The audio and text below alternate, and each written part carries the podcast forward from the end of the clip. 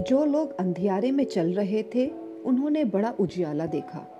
और जो लोग घोर अंधकार से भरे हुए मृत्यु के देश में रहते थे, उन पर ज्योति चमकी।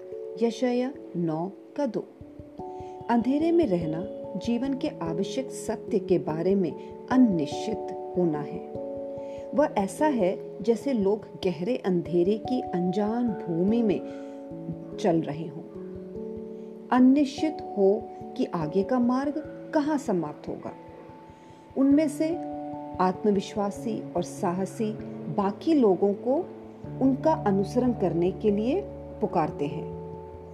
लेकिन दिन के अंत में अंधेरा यह सुनिश्चित करता है कि अब तक वह अपने सुनिश्चित किए गए लक्ष्य पर नहीं पहुँच पाए हैं।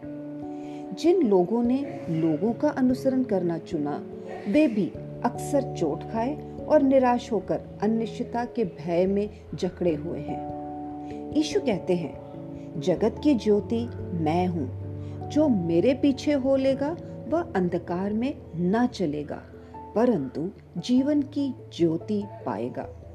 वह चरवाहा है, जिसने भेड़ों के लिए अपना प्राण दिया। आप प्रभु के प्रेम पर पूरी तरह से भरोसा कर सकते हैं।